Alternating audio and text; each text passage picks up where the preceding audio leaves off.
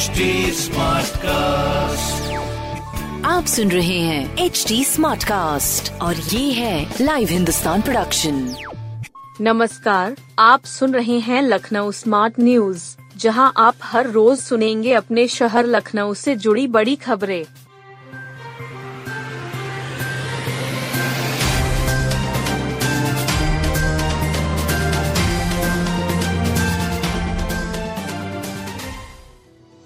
मुख्यमंत्री योगी ने त्योहारों पर बेहतर ट्रैफ़िक मैनेजमेंट रखने का निर्देश दिया मुख्यमंत्री योगी आदित्यनाथ ने निर्देश दिए हैं कि त्योहारों पर ट्रैफ़िक प्रबंधन बेहतर रखें।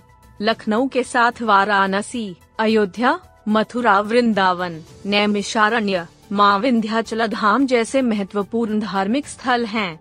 माँ शाकुम्भरी देवी धाम, माँ ललिता देवी धाम माँ पाटेश्वरी धाम पर ट्रैफ़िक मैनेजमेंट एक बड़ी चुनौती है।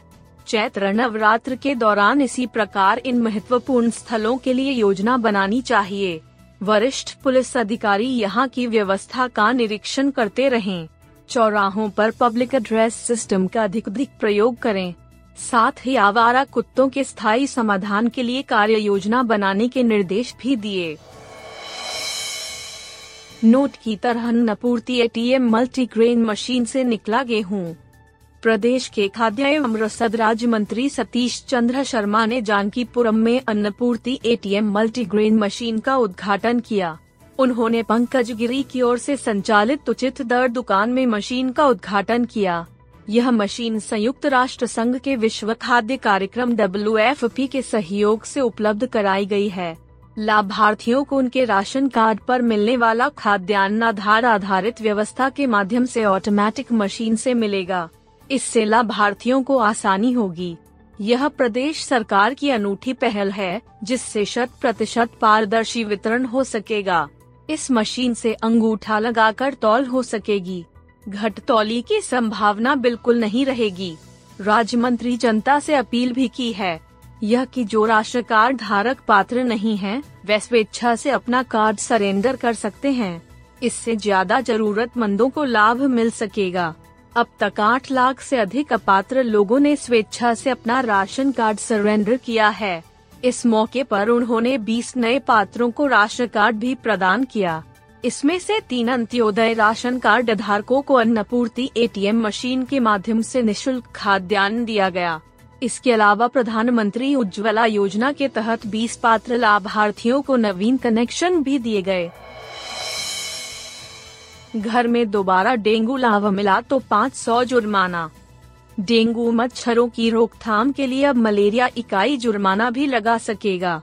जिन घरों या प्रतिष्ठानों में दोबारा डेंगू के लावा मिलेंगे, उन पर अर्थदंड लगाया जाएगा।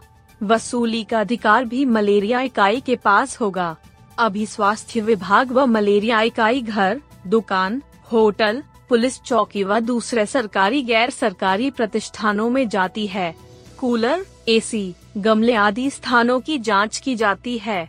डेंगू के लाभ मिलने की दशा में नोटिस थमाई जाती है।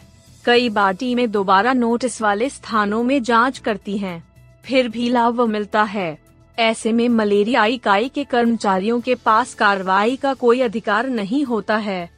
अब टीम के सदस्य दोबारा लाभ मिलने की दशा में जुर्माना लगा सकेंगे। जिला मलेरिया अधिकारी ऋतु श्रीवास्तव ने बताया कि पाँच सौ रूपए तक का अर्थदंड लगाने का प्रावधान है। यह प्रावधान अभी नहीं था। इससे अगले माह से लागू किया जाएगा। इससे डेंगू मच्छरों को पनपने से रोकने में मदद होगी। राजधानी में मच्छरों का प्रकोप बढ़ गया है। दिन का सुकून और रातों की नींद मच्छरों ने हराम कर रखी है। जैसे जैसे गर्मी बढ़ रही है, मच्छरों की तादाद भी बढ़ रही है। इसमें डेंगू व मलेरिया के मच्छर भी शामिल हैं। अब तक लखनऊ में 10 लोग डेंगू की चपेट में आ चुके हैं।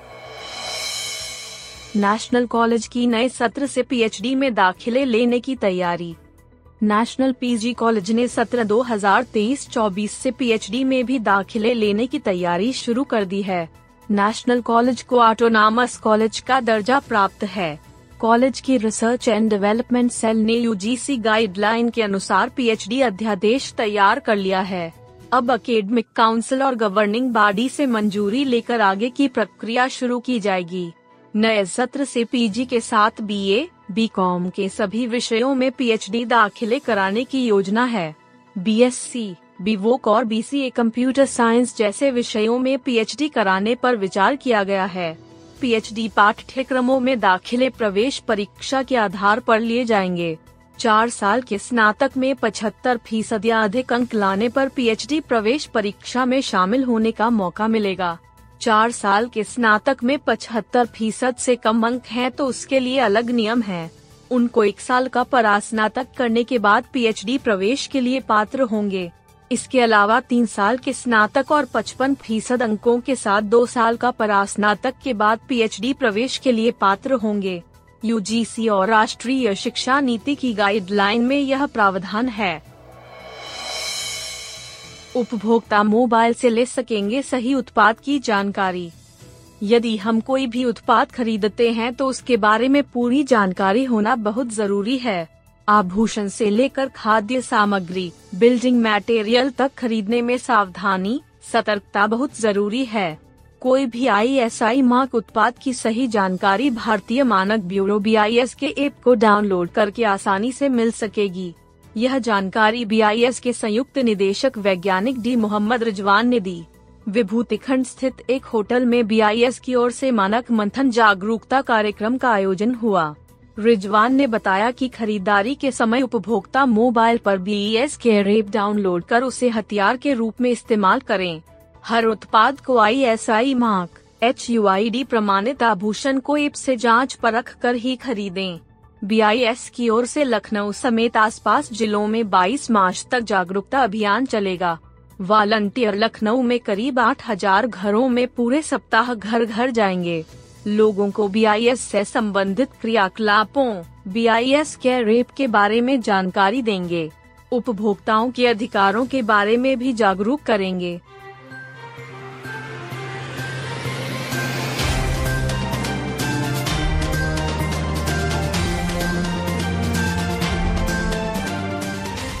आप सुन रहे थे लखनऊ स्मार्ट न्यूज़ जो की लाइव हिंदुस्तान की प्रस्तुति है। इस पॉडकास्ट पर अपडेटेड रहने के लिए आप हमें फेसबुक इंस्टाग्राम ट्विटर और यूट्यूब पर फॉलो कर सकते हैं। हमारा हैंडल है at the rate H T ऐसे और पॉडकास्ट सुनने के लिए log on to W W W dot H T com आप सुन रहे हैं एच टी स्मार्ट कास्ट और ये था live Hindustan production smart cast